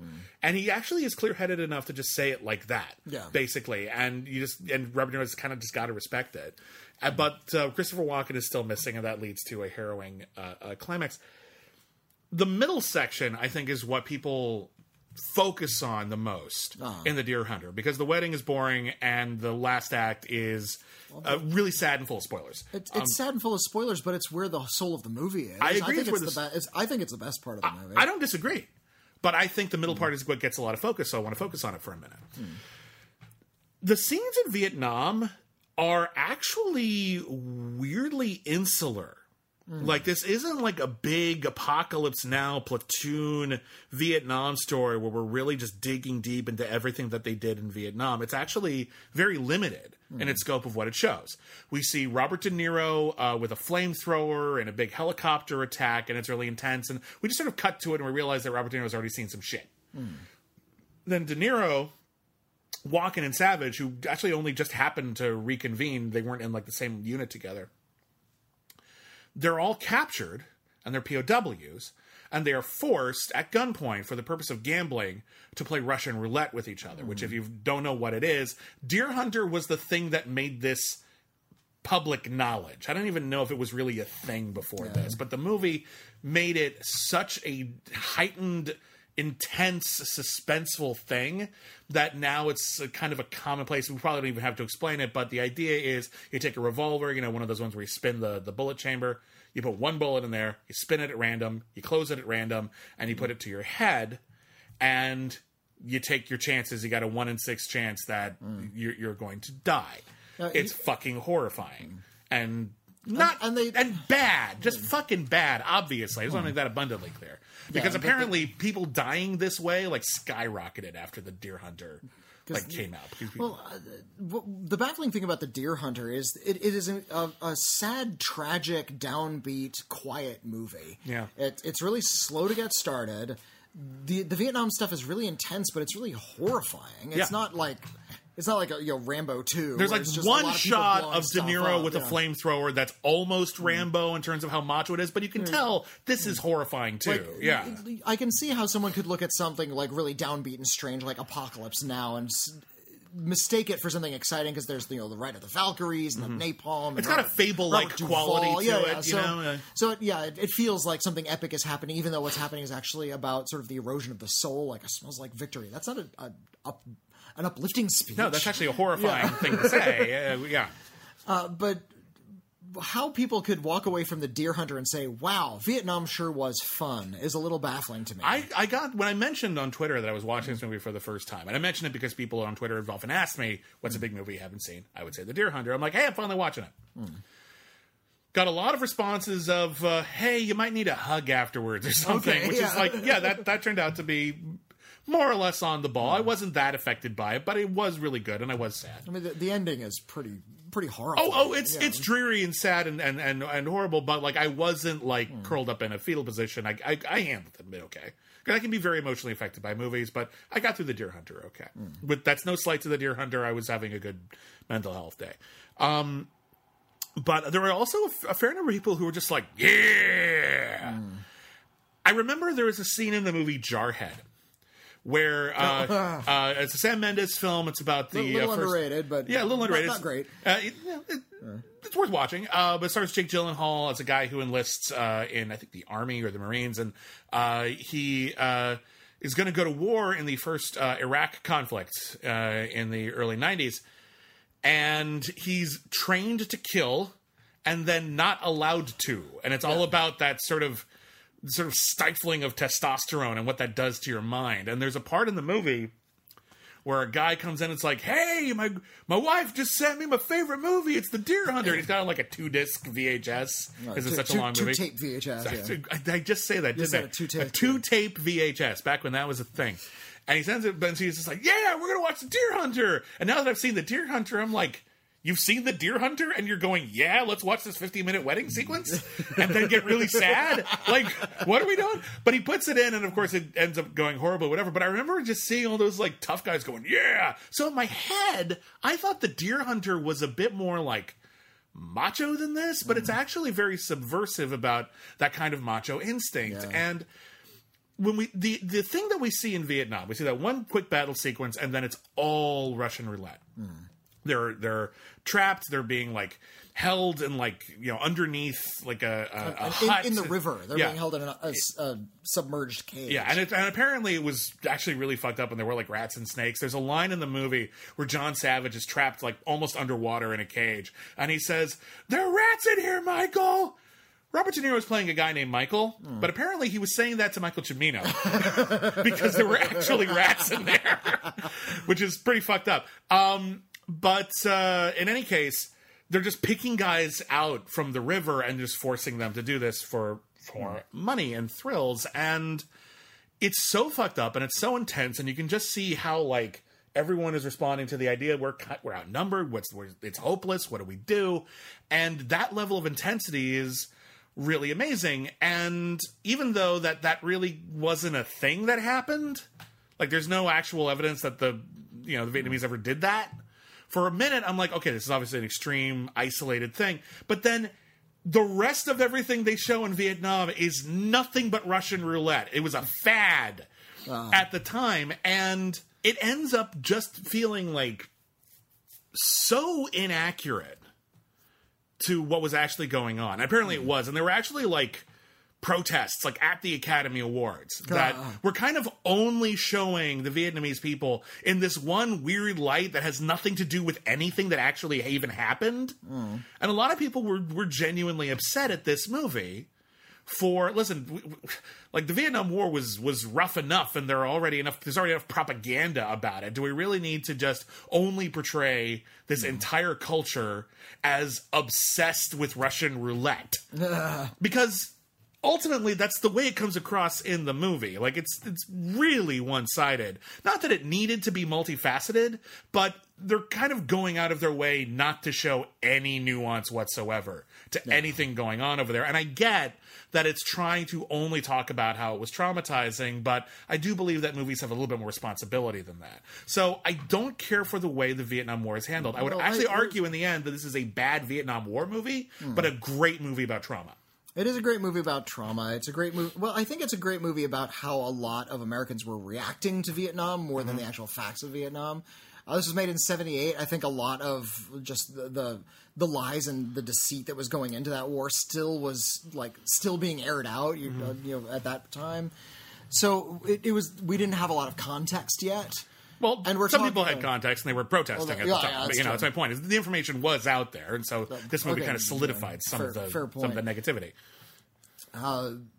but uh, we're, we're trying to sort of contest with uh, how how I don't want to say how badly we felt about it, just how how badly bungled the uh, the nation sort of just fucked up this war and the, that whole region and just how just everything about the Vietnam War and how we were reacting to it. I think it's trying to grab for something a little bit more immediate, what we were feeling at the time. Yeah, it's all And, uh, emotion. yeah. It's a great movie about emotions, not a great movie about the context. I think. Yeah, yeah. Um, it's also not necessarily the greatest film about reintegration. Uh, there's a, a really wonderful film that also won Best Picture back in the 1940s called The Best Years of Our Lives. Yeah, that's a Uh, great which is all, this, yeah. which is uh, also a pretty long film, but it's all about reintegration, Mm-hmm.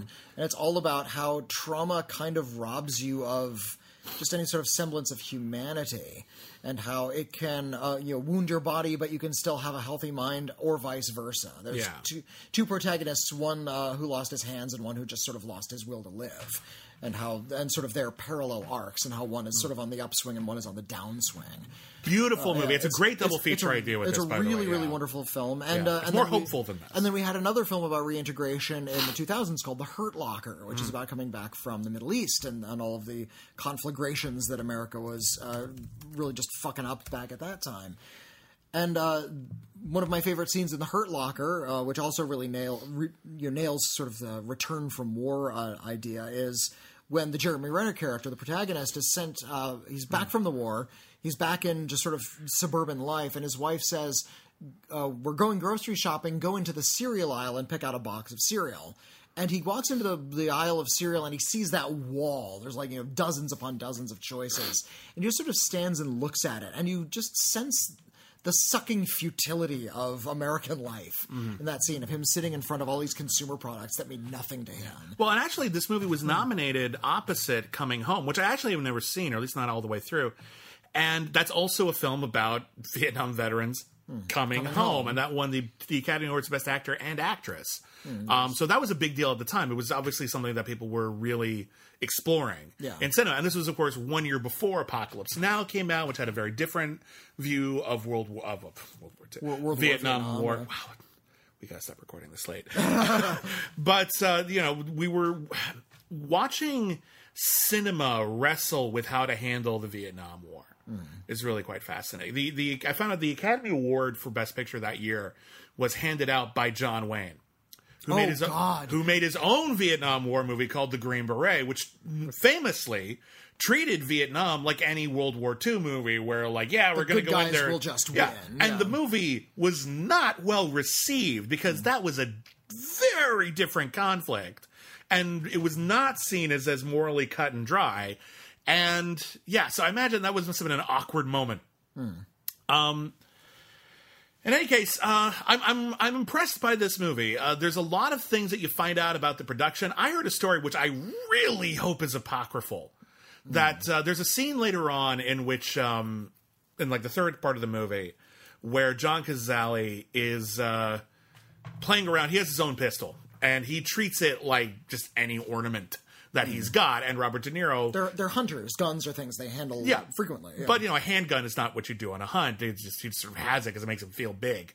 And Robert De Niro, uh, in order to show him like you know you're you're being irresponsible with this, guns have consequences and violence is terrible. Sort of does an impromptu Russian roulette experience with him, and the story goes. and I hope this isn't true. That Robert De Niro insisted on putting a real bullet in that chamber. God, I hope that's not true. That would be absolutely mind bogglingly irresponsible. Like, holy shit. Michael Cimino is, I mean, he, he's no longer with us, and I'm actually even not 100% sure we're using the right pronouns because stories have been told that he, he may have been a pre op transsexual, but that's never been confirmed to the best of my knowledge, and I believe he never changed his name. Um, but uh, so I don't know the details of that, and I even looked it up before we did this just to make sure. So I'm just going off of the information that I've got. Um, but he was a filmmaker who kind of killed this whole era of directors having extreme control over big budget artsy projects that ended up making a lot of money. Because after uh, they did the Deer Hunter, they made Heaven's Gate. And Heaven's Gate, to this day, Yeah. has a reputation as being one of the biggest fiascos of all time. Yeah, it is a giant, incredibly long saga of Americana that went massively over budget and over schedule, and then nobody saw it, and apparently people didn't like it at the time. So it's had some critical reevaluation since, but it was a fiasco. Some critical re- reevaluation. It still has its bad reputation. Yeah, it's not, it's not like everyone agrees that it's good now. Like It's a Wonderful Life, which got largely, you know, ignored Yeah. when it came. It was nominated for some Oscars, didn't win any. It was like mm. not a big deal. Heaven's Gate is just legendarily, and because the the Hollywood, in all of its wisdom, uh, learns the simplest, easiest lessons from everything. What they learn from Heaven's Gate is, oh, let's not give directors any more money anymore for passion projects. Mm-hmm. And so we stopped having big movies like Well- The Deer Hunter, Heaven's Gate, The well, big, Godfather. big sensitive movies from auteurs. Uh, Yeah. and, and this was the in the studio system. Yeah, this was the 1980s. Star Wars had already come out, so that's where cinema started to head, and we weren't going to give yeah big passion projects to important artists. Uh, Coppola is on record for saying that uh, the future of cinema was going to be very exciting because he saw advances in special effects technology. He saw what was happening with uh, just what could be filmed, what could be faked. He saw Yeah. what was happening with Star Wars, and he said, "We're going to come to a point where technology is going to be so advanced." that no matter what the artist is, they can film whatever they want. They can cast whatever actors they want. They could imagine actors, and they can just imagine whatever scenario they want, and we can fake everything. And that's not, you know, decrying realism. That's just sort of a, a- Appreciating a blank canvas. yeah, you know? exactly. Yeah. A, a, pa- a passionate cry for the purity of an artist's vision. Yeah. and if you can he- dream it, you can put it on yeah, camera. Yeah. Year, years later, when he was making films like Tetro, you know, he kind of had to go back and start just doing little indie projects because Coppola couldn't get money. yeah. Well, he made Coppola couldn't get Well, money. his movies stopped making money. I do true. get it. yeah, one, one from the heart, I think, was sort of the the, the tipping point. Another giant passion project that cost a lot of money from the early 80s, about the same time. Yeah, it's it was the second nail in the coffin, I think. yeah, uh, yeah, it was yeah. Heaven's Gate, one from the heart, kind of killed it all. Yeah. Uh, That's why we didn't get Gangs of New York in the early '80s, that kind of thing. Oh, that would have been interesting. That's what he Uh, wanted. He yeah. wanted it with Robert De Niro and um, I forget who else he wanted it. But yeah, it was a, something was on, on the back burner for forever. But Scorsese couldn't get It it came made. out in 2005, and it feels like it's been on the back burner for 30 years. Yeah. Uh, it- it's like to- so overcooked that movie. Uh, but um, Coppola, I, I think years later, started to comment saying, "Yes, I, I did say that about special effects. I thought it was going to be really exciting, but I didn't mean like that." He didn't want it to just be used for like fantasy and pop entertainment. Yeah. he thought it was going to be used for the kinds of movies he was used to making. Like imagine The Godfather in completely completely CGI, essentially. Mm-hmm. Like, but with you know Andy Serkis level motion capture realism. Like, Mm-hmm. Maybe, that, what- maybe that's not the best example because you could do that on a set anyway. But like, yeah, you could do anything. Is the point? Yeah, you could recreate any time period. You could, yeah, it- anything was possible. that that's what Coppola was thinking about Yeah. when he said special effects are going to be really exciting.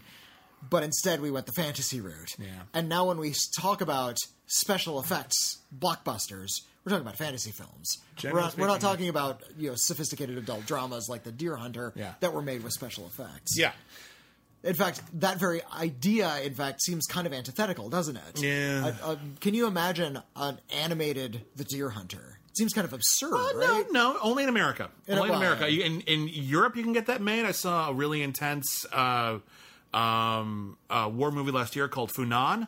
That was animated. Uh, uh, Japan yeah. has been making animated dramas this whole time, basically. But in America, that's can, not can, a thing. Can a film Yeah. win an American Academy Award, like an, Yeah. an animated film that told the same story as The Deer Hunter? Probably not, but you know, who's to say? Someone should just fucking try, shouldn't they?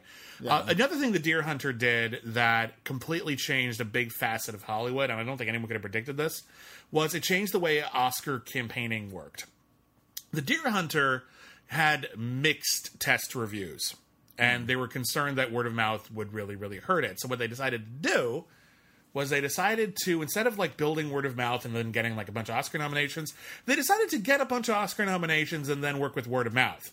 So what they did was they ha- they opened it for like a week in December for like just test screenings with Hollywood or whatever like that, and then roll out the big release after it was nominated for Academy Awards. So they avoided the controversy and they just last minuted that thing in order to get it under the guise and make it a zeitgeist, which is something that a lot of movies have tried to do since, sometimes to some effect, sometimes not at all. Hmm. I think the last movie I can think of that sort of just came out like under the wire, like last part of the year, and nobody was talking about it, and then it had like just enough of a zeitgeist for like six weeks. I was able to get a bunch of Academy Awards. Was Million Dollar Baby.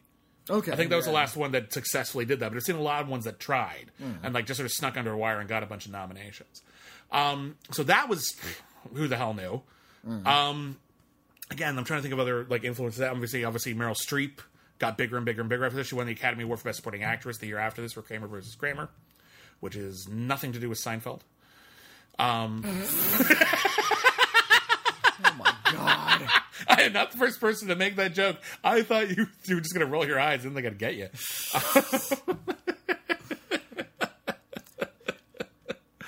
I, I, and, yeah, I'm, I'm thinking about you know the Deer Hunter and Kramer versus Kramer and uh, Yeah. what one in '80 was it Ordinary People? It's Uh, I think, it, I think, I think, yeah, I think it was. Yeah, Chariots of Fire in '81. Uh, then Gandhi, Gandhi in 82, we just yeah. talked about. Uh, this this was this uh, period. I, I wanted to say this was a period when serious dramas were won Best Picture. I- They but still I- do. They still do, and I, I find it really curious that the Academy and like ABC and the Academy Award, like the telecast, is really trying to bend over backwards, and they're changing Academy rules to get like a more pop audience involved in these things. Yeah, like the one they threatened Yeah. to have a most popular picture award, Oh which god, is what what terrible a, it's like the worst possible idea. It's so condescending. especially Like, you're good, but you're not popular, and you're popular, but you're not good. Like, what is that award? that just that just ruins both awards, basically. If you try that, And, and it was especially suspect because all the biggest movies that the year they suggested that were all big Disney owned releases. It was Marvel, Star Wars, and Disney animated films. Uh-huh. Mm. and some of them were nominated for Best Picture anyway. Black Panther was nominated for Best Picture that year. Exactly. Yeah, and it won a bunch actually. It didn't win Best Picture, but it And, won like uh, four, three, or four. Yeah, something like that. Um, but the Academy Awards is telecast on ABC, which is also owned by Disney. So it's essentially Disney once again patting themselves on the Uh-huh. Disney back. wants a free Academy Award Yeah, every year, pretty exactly. much. Yeah, it. Um, stu- stupid, stupid idea. yeah. Uh, I, I kind of wish I was around in this era when films like The Deer Hunter and films like Kramer versus Kramer were not just the talked about Oscar bait movies, but were the hits. Yeah. The hits changed, but the Academy didn't.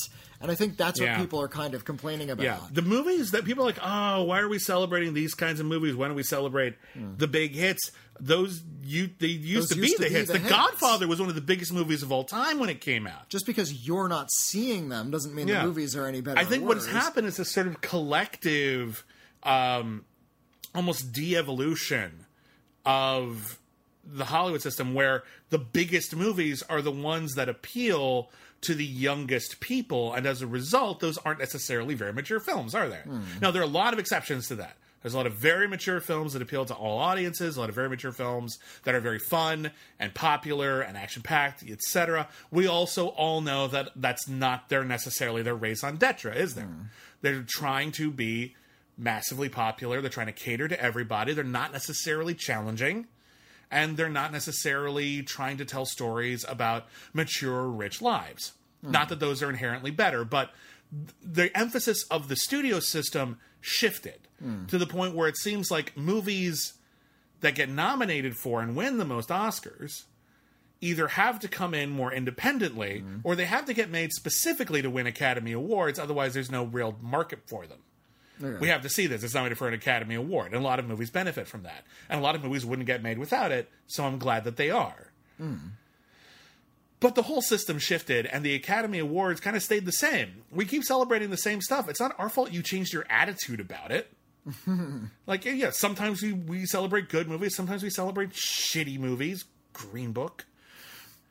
But the Academy has stayed relatively consistent in the kinds of movies that it celebrates. Like, I'm trying to think of what was nominated like the year Ordinary People came out. I'm trying to, The like, Best Picture nominees is yeah, 1981. yeah. Um, let's see awards here. Uh, or no, fifty third Academy Awards. okay. It was up against here. These were the these are the best picture gonna go, nominees we're just gonna go buzz, buzz, buzz, buzz for a Yeah, little while. that doesn't me reading. I, I, I don't want to read silently, but I also don't want to just tell you everything I'm reading because it's boring. Uh, let's see. Best Picture in 1980. The nominees were Ordinary People, which won. Hmm. Uh, Robert Redford uh, uh, won Best Director. Uh, Coal Miner's Daughter. Oh, okay. Okay, big big biopic. Another big biopic. The Elephant Man. Another big biopic. Good Uh, movies. Yeah. Uh, I. I heard a wonderful joke from a critic at the time. Yeah. Where uh, what they said, whatever happened to the Elephant Man? He made that one movie and then he just disappeared. like, like the Elephant Man himself was the uh, I get it. kind of character. Uh, let's see. Raging Bull was nominated that year, Oh, so okay, holy yeah. shit. And uh, then Tess, which was an adaptation of Tess of the D'Urbervilles. So those are all very mature films. Yeah. Overall. Well, it's it's really rare that sort of the big blockbuster got nominated because uh, the whole idea about the Academy Awards and and I, this does all of this conversation does connect to the Deer Hunter. Yeah. uh, is they're supposed to be holding themselves to very high standards, and they're supposed to be ignoring the idea of popularity and going for what is just the best film. Ostensibly, on paper, I know, I know Uh-huh. Okay, how okay, it really okay, works. okay. I know the politics. Well, I'm you also know why they began idea. because they Yeah. began the, the Academy Awards. I think the Academy Awards are a bit like America, we where we professed ideals, but we didn't actually have any until later. like, like oh, every person's supposed to be created equal. Hmm. Unlike- which means we're going to systemically change everything. We're not going to do that for many years. Fucking hell. when did women get the vote? Oh, right, the 1920s. Yeah, like like there's a lot Yeah. that we're still catching up on from the ideals that we supposed to set forth. So the Academy Awards were supposed to be for the greatest achievements chosen by our peers, but they were mostly invented so that studios could give awards to their stars so that they felt sort of artistically gratified Yeah. in a system that chewed them up and spit them out, just like we talked about with Olivia de Havilland. So they're kind of both. They are an empty popularity contest, but people do take them seriously. And because they take them seriously, other people want to take them seriously too. And we want them to mean something. And every once in a while, it seems like they're really trying to actively celebrate the most interesting art that was made at the time. And then every once in a while, they just celebrate some bullshit. just some generic pablum That was- that makes people feel good, but isn't necessarily even remotely the most interesting thing nominated. I was looking forward to like what are some other like uh, like big hits that came out. And the next year was 1981. That was the year uh, Raiders of the Lost Ark was nominated for Best Picture. Mm-hmm. Uh, there's no way Raiders of the Lost Ark is winning Best Picture. No, but it was a bit of a, it was a hell of a coup to be nominated for like a generic act, not, not generic, but you know, like a, an action movie that doesn't have high aspirations to thematic grandeur. You know, Yeah, just just a, a really amazingly well done action movie. Yeah. And the following year, Spielberg again, E.T. Yep. It was 82. Uh, well, Spielberg. I think Spielberg had already been nominated for Jaws and I think Close Encounters. So like people were just people were willing to give Spielberg nominations, although he didn't win anything until the yeah, 90s. looking ahead, I'm getting like a soldier's story, places in the heart, color purple, kiss of the Spider Woman, Prizzi's honor. I'm just going to skip ahead to the next ones. Okay, Witness was nominated for Best Picture in 1985. That was a big, you know, crime thriller. Yeah. Uh, great movie, by the way.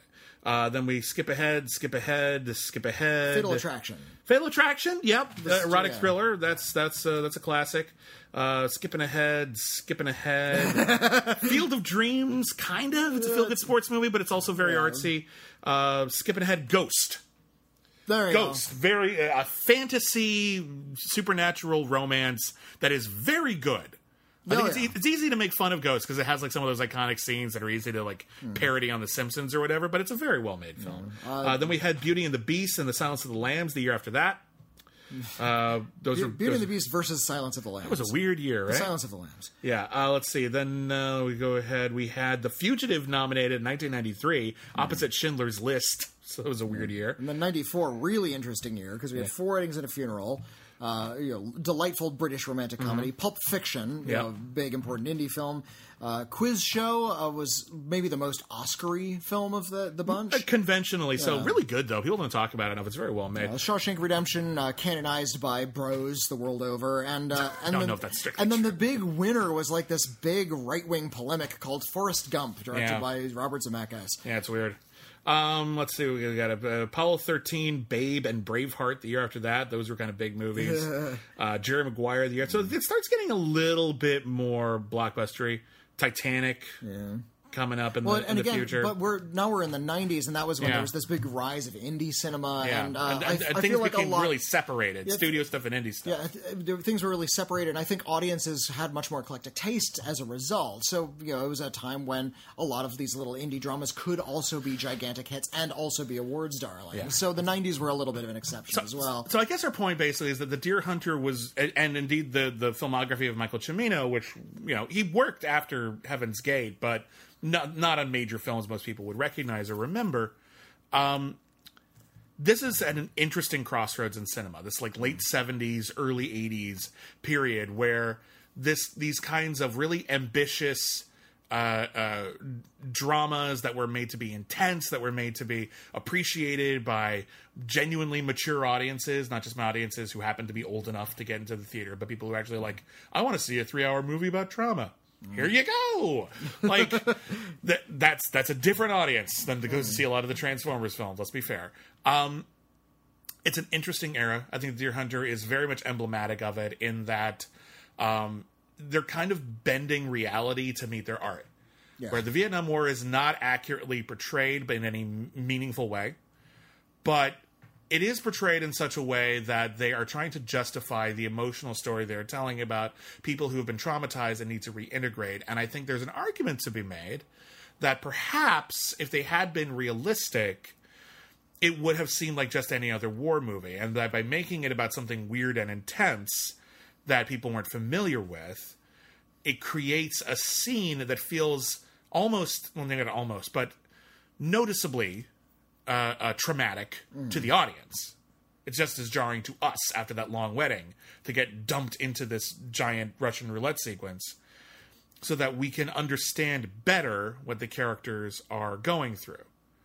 But there are also consequences to that creative choice, aren't there? So, again, I would argue that The Deer Hunter, not a great Vietnam War movie, but a really great movie about post traumatic stress and really amazing performances, in particular from uh, uh, Christopher Walken, uh, De Niro, and Streep. Um, and Cazale too, but he's just not in it that much. It's, yeah, But it does require a lot of patience, so and uh, long. it, it's it's so fucking. it's long. pretty badly paced. Uh, it's, it's it's really backloaded. I think once you get past the wedding, the pacing's actually pretty good, but the wedding it just yeah, it's front loaded. It's just imbalanced, yeah. Um, but I'm glad I saw it finally. It, it, didn't like quite leave live up to like the Jarhead hype. Like, oh my god, we're gonna watch Deer Hunter. but I am glad I finally saw this film. I understand like its place in the cinematic pantheon, and um, thank you everyone who voted for it. Uh, next time on the critically acclaimed streaming channel, we are going back to HBO Max. We're going to look at some comedies. Haven't looked at a comedy in a while. And uh, Can we not talk about war trauma? yeah, we're gonna Or- we're gonna scale way back. And actually, I'm surprised. The movie that oftentimes the movie that will win a poll is maybe like the big one. The Deer Hunter was big. This time, the winner was "I Married a Witch," starring Veronica Lake. About a about a witch who is, of course, she's she's uh, uh, killed. An actual witch, yeah. actual witch uh, killed at the stake, and then uh, she she curses the line of the man who killed him, and then later on she is resurrected and falls for one of his ancestors. Apparently, it's I, I hear it's really great. I've, it's one of the ones I've never seen, so I'm looking forward to finally seeing this this movie. Uh, and uh, we'll be watching that. That is available on HBO Max, and uh, you can watch it, and maybe you'll enjoy it. We'll find out next week, won't we? I've never seen it. so I've never I'm seen it either, so I'm looking forward to it. Uh, it's nice to see something. that- I hope it's as good as it sounds. Uh, and Next up uh, next week, we'll also be reviewing new releases like Black is King, the new Beyonce film, uh, which directed by Beyonce. Uh, she Dies Tomorrow, and Summerland, uh, possibly amongst others. Yeah. Uh, so thank you everybody for listening. Uh, if you want to uh, send us an email about anything we talked about on this podcast, uh, you can email us letters at criticallyacclaimed.net. We may read your email on a future episode of our podcast. We've got mail. Uh, let's see what we've got here. We're also on Twitter at Critic Acclaim. I am at Lane Bibbiani. I'm at Witney Seibold. If you want more critically acclaimed, you can head on over to our Patreon, patreon.com slash critically acclaimed network. You can vote for future uh, uh, installments of the critically acclaimed streaming club. You can vote for future episodes of Canceled Too Soon, and you can get a ton of bonus content as well, including Not on Disney Plus, where we talk about movies that should be on Disney Plus but are not. Where we have only the best, where we're talking about every film ever nominated for Best Picture. We've got plenty of time before we get to the Deer Hunter. We're just closing out the 1930s right now. Got a new episode we hopefully record this week. Um, that's a very labor intensive one right now because we're in this area where there were 10 nominees, so it's hard. Um, uh, let's see what we got. We got all our yesterdays. We're reviewing every single episode of Star Trek. We're about to resume uh, what may be the last few episodes of our Firefly show. Uh, and uh, we got commentary tracks. We just recorded a commentary track for the original The Evil Dead. Uh, which is currently on Netflix. If you want to sync it up yourself, or you can listen to it as a podcast, uh, that is available exclusively on our Patreon as well. So patreon.com slash critically acclaimed network. Witney, am I forgetting anything? You got it all, baby. And uh, thank you very much. Thank you very much. Thank you very much. Thank you every much. And never forget, everyone's a critic. I want to go to the midnight show. I'm sorry, what?